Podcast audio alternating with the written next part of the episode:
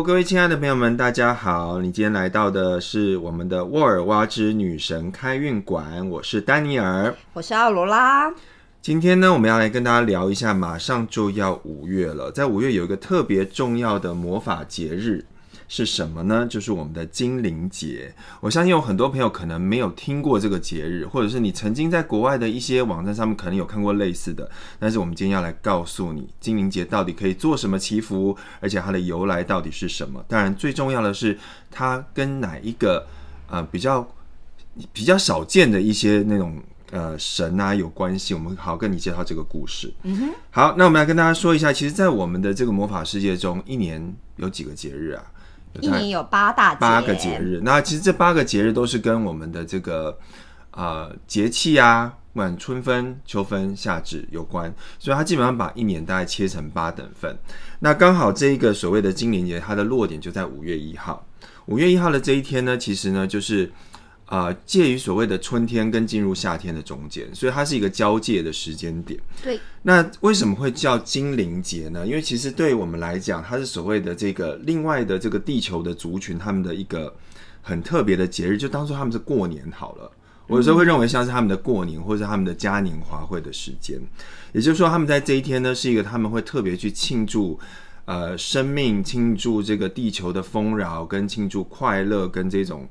嗯，一切的美好的一天，所以这一天在森林里面呢，我相信是一个非常热闹的事件，就是开 party 喽。对对对，所以我们一般来讲，如果你是一个想要求财、求财、求丰饶，或者是求爱情有的朋友呢，我们会特别请你要注意五月这一号，五月一号这一天，因为这一天有人可能会记得是劳动节，但是呢，如果你是想要增加自己的好运的话，请你。记得一定要过好这一天的精灵节，它可以帮助你在这一年中能够在这个时间段能够有一个好运的开始。嗯哼，所以接着我们来跟大家聊一下什么叫做精灵。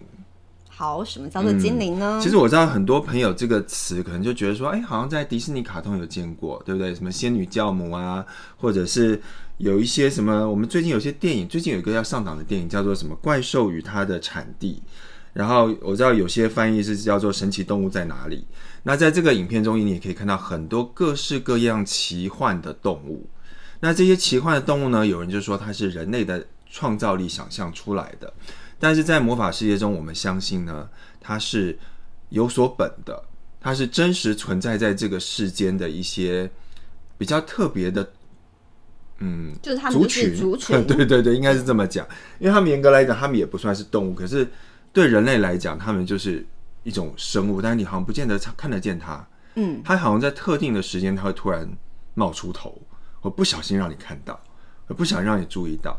所以呢，奥拉老师，你有没有曾经听过或者是关注过什么样的精灵是你印象比较深刻的？关注过啊，我曾经有去过日本的鹿儿岛哦，真的，嗯，我去了那边。如果大家有看过宫崎骏的卡通，他有个卡通叫做《魔法森林》。如果大家有看过这部片的话，大家应该可以知道，呃，魔法森林的素材是取取自于这个鹿儿岛这个森林里面。我就真的有去那边，这是一个非常非常特别的经验。嗯哼，对，因为你真的，一进去这个很神圣的一个地方，你就会真的发现。你进入到了一个不同的结界区，嗯，对，然后那个能量感啊、磁场啊是完全都是不一样的。那在里面有很多奇遇了，我觉得还蛮好玩的，嗯，对。但是它就是属于我的一个秘密基地。对，我补充一下，其实为什么阿罗拉老师分享这个故事，讲了一个很重要的关键。就是这些地方呢，精灵会在的地方都在哪里？都在、深山鸟无人烟的地方。对，其实有一个重要的原因，就是呢，其实精灵是一个这个地球的，我们会认为是原住民、先住民，他们已经在这个地球上很久了。对，那人类呢，算是比较晚到、晚到晚在这个地方生存的。可是呢，人类这种物种呢，破坏性很强。对，然后呢，又很会去侵略别人。对，所以就会造成这个地球的生态跟各方面都变得不是这么舒。舒服，然后精灵他们是那种很爱干净跟很爱呃自然的环境，所以呢，他们就会更愿意躲到那种人比较不愿意来的地方。对他们就会退到就是比较人烟稀少，嗯，比较，所以他们所在的地方都是非常非常的天然、大自然，然后非常的干净。对对对。那个能量都非常的好。所以举例来说，就是如果你真的想要去感受精灵的话呢，你如果可能去那种家里旁边的公园，那可能这个机会真的不太大。对，要去深山啊。对，因为可能旁边的机车啊，旁边的车的那种乌烟瘴气，会让他们觉得哦，好难受。对他们其实不太愿意待在这种地方。那可能你有时候往比如说比较高的深山走的时候，这是他们很容易生存的地方。但是也要提醒大家一下，因为对精灵来讲呢，他们其实一直生活在这个地方，然后人有时候走进来呢，他们会有一种你是谁呀、对你怎么跑过来我家、啊？对你到底是拿一个背包来干嘛？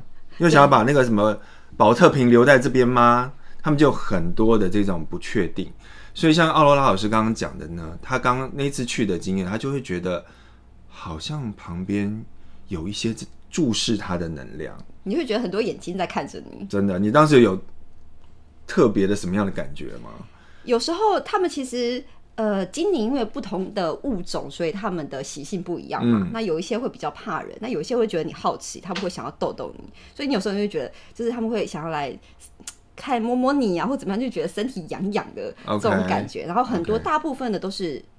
静静的在看着你，所以你就觉得你好像走在一个地方，但是其实这个地方是人很多、东西很多的，因为大家都一直在注视着你，明明就没人，但是你感受那个大家众人的眼光在就是注视着你这种感觉。那那个地方能量会非常非常的好，对，所以嗯，就是尽量不要让自己都要插什么有的没有的东西去去好好感受一下那个环境，去跟他们做连接，是一个很棒的一个一个状态。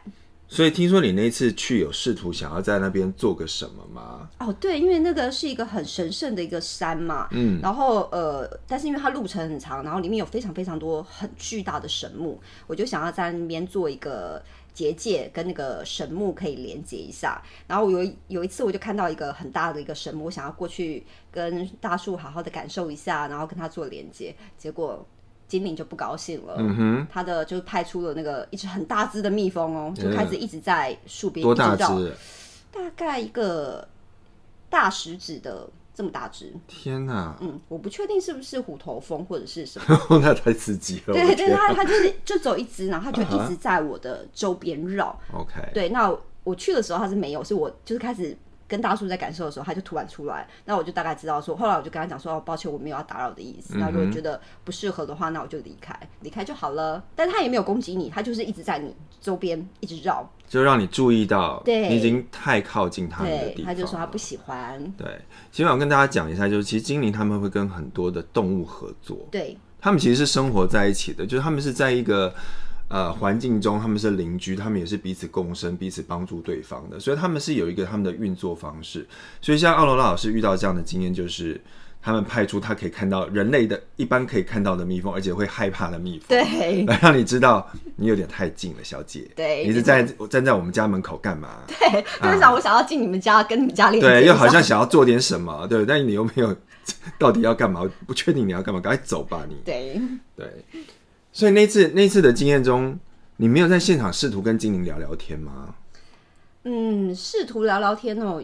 其实因为大部分我都是在感受那个能量的部分。那我跟你说，经理他们其实他们自己会私私底下会窃窃私语的，所以你会发现他们其实很热闹。他们可能想，啊，这个是谁啊？哪个干嘛干嘛干嘛？他们就是彼此会互相交流、交谈，然后你就会发现很多那种稀稀疏疏、那种小小的精灵耳语那种之类，你就觉得其实是很可爱的。但是因为 你毕竟是个外人，就是所以你还是要尊敬人家的一个状态，对。然后他们就是有时候来跟你玩一下、摸一下，就是摸一下你，让感感受一下，就大概就是这样子。对，但是因为那一次有很特别的一个状态，是因为最后我没有抵达终点，所以最后的声音呢，其实是呃，意思就是说。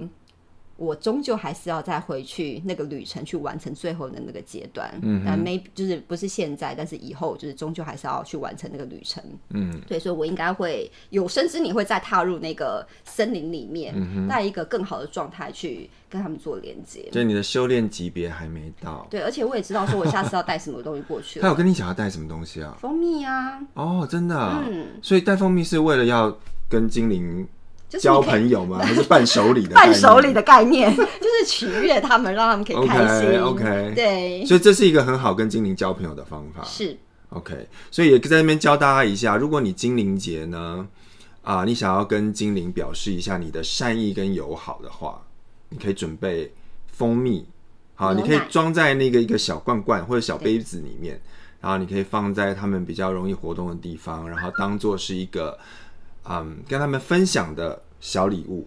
嗯嗯，然后当然还有奥罗拉老师刚刚说的牛奶也是他们很喜欢的，他们很喜欢这种味道跟这种香气，然后就会很棒。那当然我知道还有一种东西什么东西？就是红酒，哦，对耶，红酒也是。那如果有更高级的，刚刚可以觉得是什么？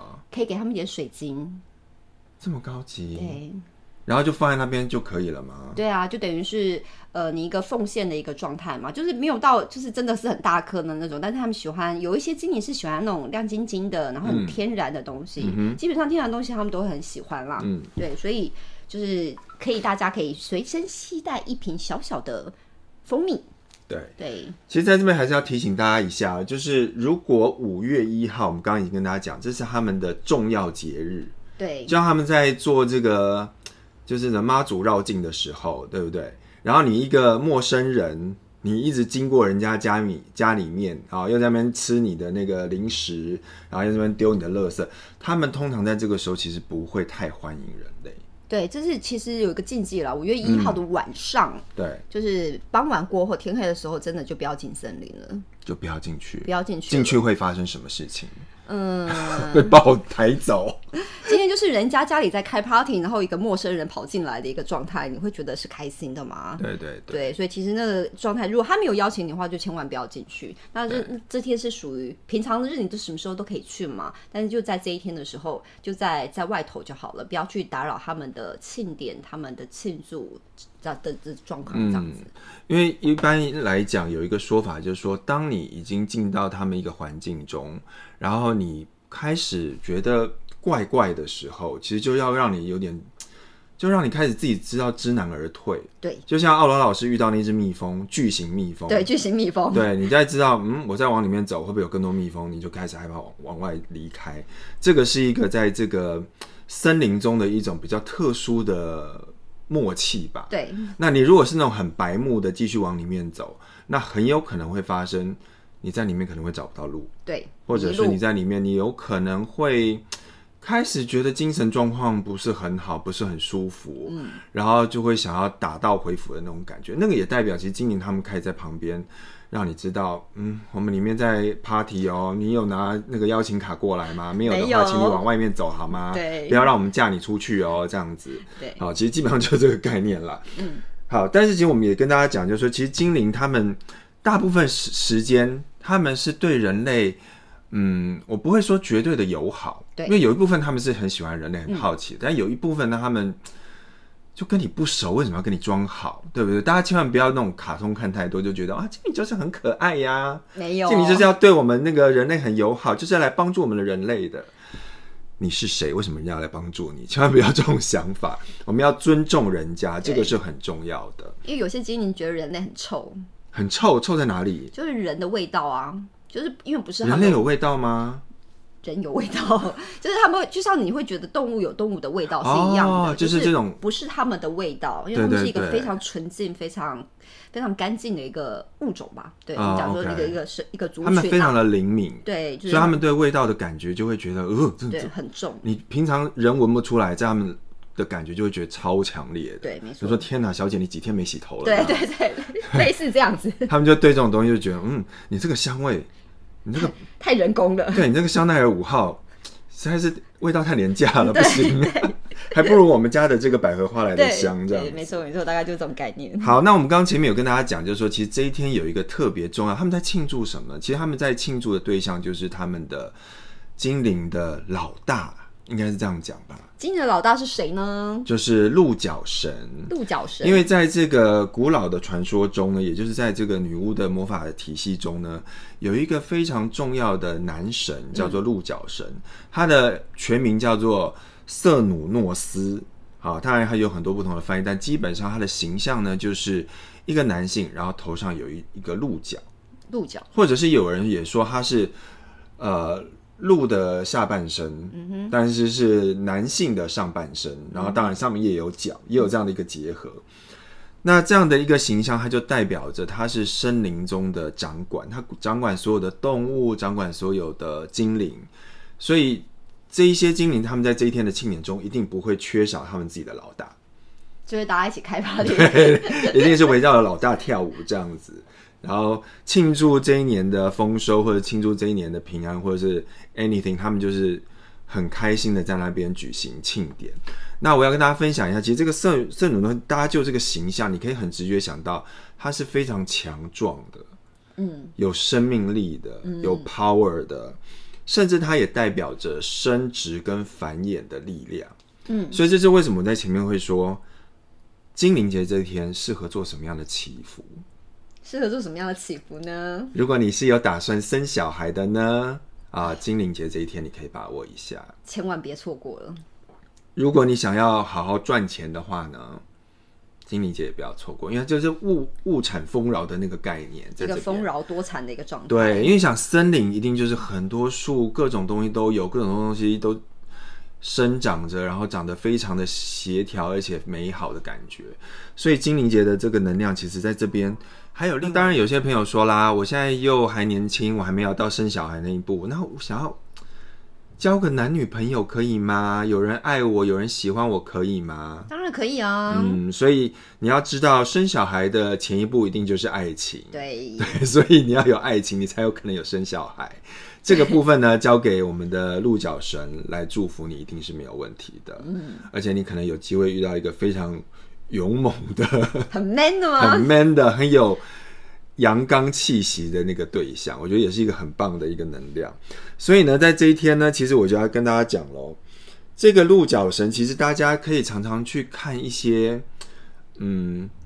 在这个西洋的这个魔法世界中，还有另外一个形象叫做 Green Man，嗯，就是也是代表一个绿色的人，所以这个都是我们人类对于这样的一个呃鹿角神的想象的一个形象的描绘。我们觉得它就是跟大自然、跟男性的这种阳刚能量是结合在一起的。嗯嗯，这是一个很特别的一点。好，那接着我们要告诉大家这一天怎么做祈福。我想大家已经迫不及待想要知道怎么样在这一天让自己的财运、还有爱情、还有想要生小孩的，一次把三个这个好运给拿下来。哇哦，所以在这边我要跟大家教一个方法。其实我觉得这个方法算是我们每一年，像我自己，如果时间允许的话，我都会尽量做到的。嗯哼，好，当然有一个我们要先教大家一个嗯比较正式的版本。好，如果你有这么那么有心啊、我一定会非常鼓励你做这个版本。那如果你比较忙，比较没有空，我待会还会告诉你另外一个简化的版本。就是简易版本跟标准版对对对就对了。OK，其实，在这一天有个东西非常特别，叫做五月柱。五月柱，对，五月的柱子，这是一个呃代表着这种阳性的那种生长的能量。嗯，所以呢，你要准备的材料有什么呢？第一个，你要准备一根木头。木头，嗯，木头的话，长度大概要一个手背，手肘的长度。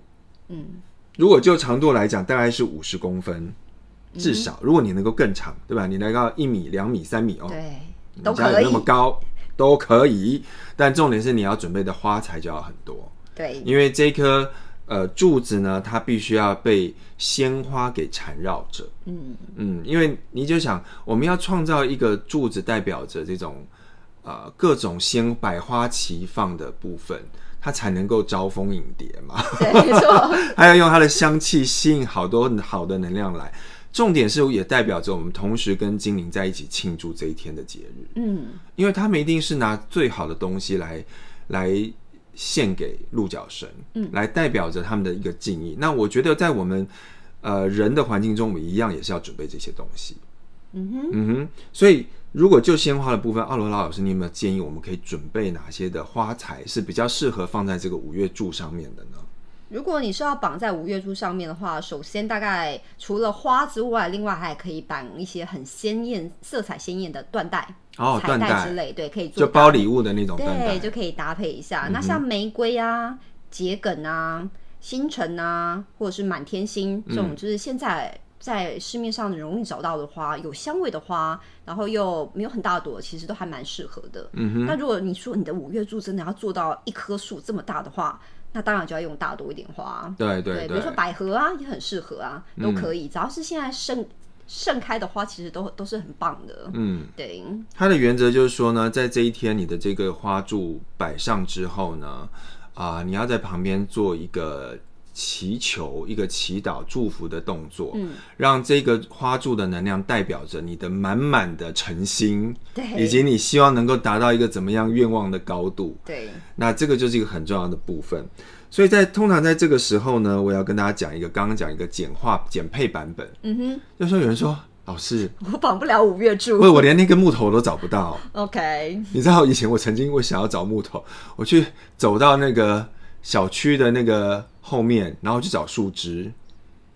那你知道，你知道树枝是没有办法直接从树上硬扯下来的，不行不行，是不行的，是不行。对你一定要找那种树枝是掉在地上对，已经是已经是掉不。然你就是好像为了要庆祝一个节日，让你硬去扯那个树，哦，这个是不行哦，这是一个非常不好的事情。这是一个禁忌，跟大家讲一对，下因为除除非你是有金球经过树的同意，你才可以去砍树，要不然的话，呃，我们是不会去砍树来做这件事情的，对一定是捡地上已经掉下来的。哦，掉下来的树枝，比如它经过大台风天。台风天 吹过之后掉下来的树枝，那这就是一个不错的选择。对。对你不能，千万不能就说我为了要一棵树，就要赶快把那个那个树锯下来，千万不行，对，这个是不好的。好，那如果你没有办法准备到这样的木头或者是树枝，没有关系，我们教你一个比较简单的方法，家里花瓶总有吧？有，哦，花瓶选一个稍微高一点，比如说三十公分到四十公分的高度，嗯，然后接着呢，你可以摆一个花材，比如说比较高的花，可能就百合来讲高度一定够高。对，百合，嗯，还有什么是比较花。绣球也是高的，对也是高的。也是很丰盛，然后颜色很多，然后花很满的那一种，非常适合这样的一个一个造型。然后再来就是说，啊、你要把这样的花柱尽量插在你的花瓶中，然后可以是一种，也是像是一种好像它是不同的高度都有花的那种感觉。就是一个感觉像是一个花盆做的柱子，对对对对对，就是被花围绕的一个柱子的概念，只是说你少了中间的木头，那基本上这也是可以达到呃我们要表达的这样的一个敬意跟一个庆祝丰盛的概念。那接着呢，还有一个部分要在这边要教大家，一定要听清楚，重点来喽，请你准备一个蜡烛，一定要准备一个蜡烛，因为所有的这个呃仪式啊，跟这个祝福的过程中，我们会很喜欢用蜡烛的原因，是因为蜡烛第一个它是一个火焰的能量，它可以帮助我们更加专注在这个过程中，而且它可以让你的周围的能量磁场很好，所以我们喜欢用蜡烛。但，蜡烛的颜色有讲究的，啊嗯，那丹尼尔老师，如果我没有蜡烛的颜色，任何一个蜡烛都可以吗？可以的。好的，可以的。如果如果你真的没有蜡烛的话，哦，你可以去楼下便利店啊，买一个红色蜡烛。你知道红色蜡烛可以做什么样祈福吗？可以做什么样祈福呢？可以祈求爱，可以祈求比较那种热烈的爱情。哇哦！所以红如果你希望，你如果你希望在某些交友软件上面很多人敲你，那你就可以用红色，大家有学到这个魔法小技巧吗？是不是很实用？真的大家大家不要太谢谢我，跟你讲。但是如果真的没有的话，去 IKEA 买那种白色小茶蜡也也可以，啦。对对对，IKEA 那种小的也可以。好，那如果我们这是减配版，那如果就是比较专业版的话，来，那个丹尼尔老师建议大家要选什么样的蜡烛颜色呢？哦，那就要针对你的这个呃愿望去选颜色，就是要选配合适合。像我刚刚讲红色，你就要来一个炙热的爱情，炙热的爱情，浓烈的爱情，你就要红色。哦但是如果你只是想要那种纯纯欲风的那种爱情，纯纯的两小无猜的那种感觉啊，也彼此尊重彼此的欣赏的，那我就会比较建议你用淡一点的粉粉红色蜡烛，就对粉。红色会比较适合。啊，有人会说，那我想要用桃红色可不可以？那桃红色我觉得可能就会再让你的魅力上面再增加一点，哇哦，你就会感觉嗯，走在路上的这个回头率很高，哇哦，这个也是一种选项。好，那我们刚刚有说啦，有人想要在今天招财，对阿华老师，你觉得哪一个颜色是比较适合招财的颜色？招财吗？绿色是一个很很适合的颜色，但是如果你有金色蜡烛，金色蜡烛绝对是首选。金色蜡烛可以，，金色蜡烛绝对是首选。我要跟大家讲一下，因为金色蜡烛在我们平常生活中比较少出现，对，当然就只有圣诞节、啊圣诞节。的时候，对，所以请你记得每年年底的时候，记得多少买一点金色蜡烛，对，不要说等到要买的时候啊，就哦，老师说那个最好用的买不到，那没没关系啊，还是有其他可以取对，就跟你讲，你就可以用绿色蜡烛来取代。啊，记得就是这样的一个原则。因为你想绿色这个颜色代表什么？代表着森林的这种草木生长、丰饶，丰饶，然后一路向阳的那种能量。所以你也希望你的财运也是走这种概念的话，你就要选绿色嗯，啊。当然，为什么金色是一个更好的选择呢？因为银宫相向嘛，就是有种让你这种钱多到让你眼睛张不开的感觉，哇，太耀眼了！我的天哪，这个就是金色的能量。好，那当然还有一个，我们刚刚讲的生小孩。生小孩，嗯哦，这很重要喽。想要生小孩的朋友，你要准备什么样的蜡烛？我跟你讲一下哦。这个蜡烛呢，我会建议你选黄色的。黄色蜡烛，黄色蜡烛是一个非常适合让你有这种呃得到下一胎受孕的这个能量。哦，它会让你第一个让你身体能量更好，嗯哼，然后更有呃元气，然后你身体能够去承接一个新生命的到来。哦所以这是这个黄色颜色的一个意义。然后准备蜡烛之后要做什么呢？我跟大家讲一下，就是要点上蜡烛，所以不要在这个时候突然忘了家里面没有打火机，还要去外面买，这个蜡烛不是装饰品，是要真的要点的。要点起来的哦。想办法把它点起来之后呢，你要坐在前面。通常这个仪式的过程中，我会比较建议你进呃晚上的时候来做。嗯，就是当经理在开趴的时候，对，他们在开 party 的时候我们，就开始来，我们就在在家里面啊、你可以找一个窗边或者找一个空气比较流通的地方，然后把你的花柱立起来，立在地上或者立在桌上也可以，啊，就是让它稳固的站着。接着呢，你的蜡烛就摆在前面，然后你就坐在前面，点上蜡烛，然后跟鹿角神说：“请鹿角神祝福我，让我在接下来的日子里面能够得到丰盛的力量。”如果你是用绿色的蜡烛，你也可就是开始以。许愿就对了。对对对，如果你是点红色蜡烛，你当然就是请赐给我美好的爱情。嗯，那当然，如果你是想要小孩的话呢，你就说请陆小神赐给我一个一个健康的、可爱的宝宝，对健康漂亮的宝宝。这个就是这个流程的原则。那这个蜡烛呢，因为由于你们准备的蜡烛有可能有大有小，嗯，那有个原则，你至少让它烧一半。所以我建议大家不要准备太长太大的蜡烛。好，你准备那种大龙柱，你可能烧到下个月你都烧不完。烧个连续烧个几个小时七十二小时都还没办老师，那个蜡烛怎么还没烧完？我已经在那边等了半年了，还没烧完。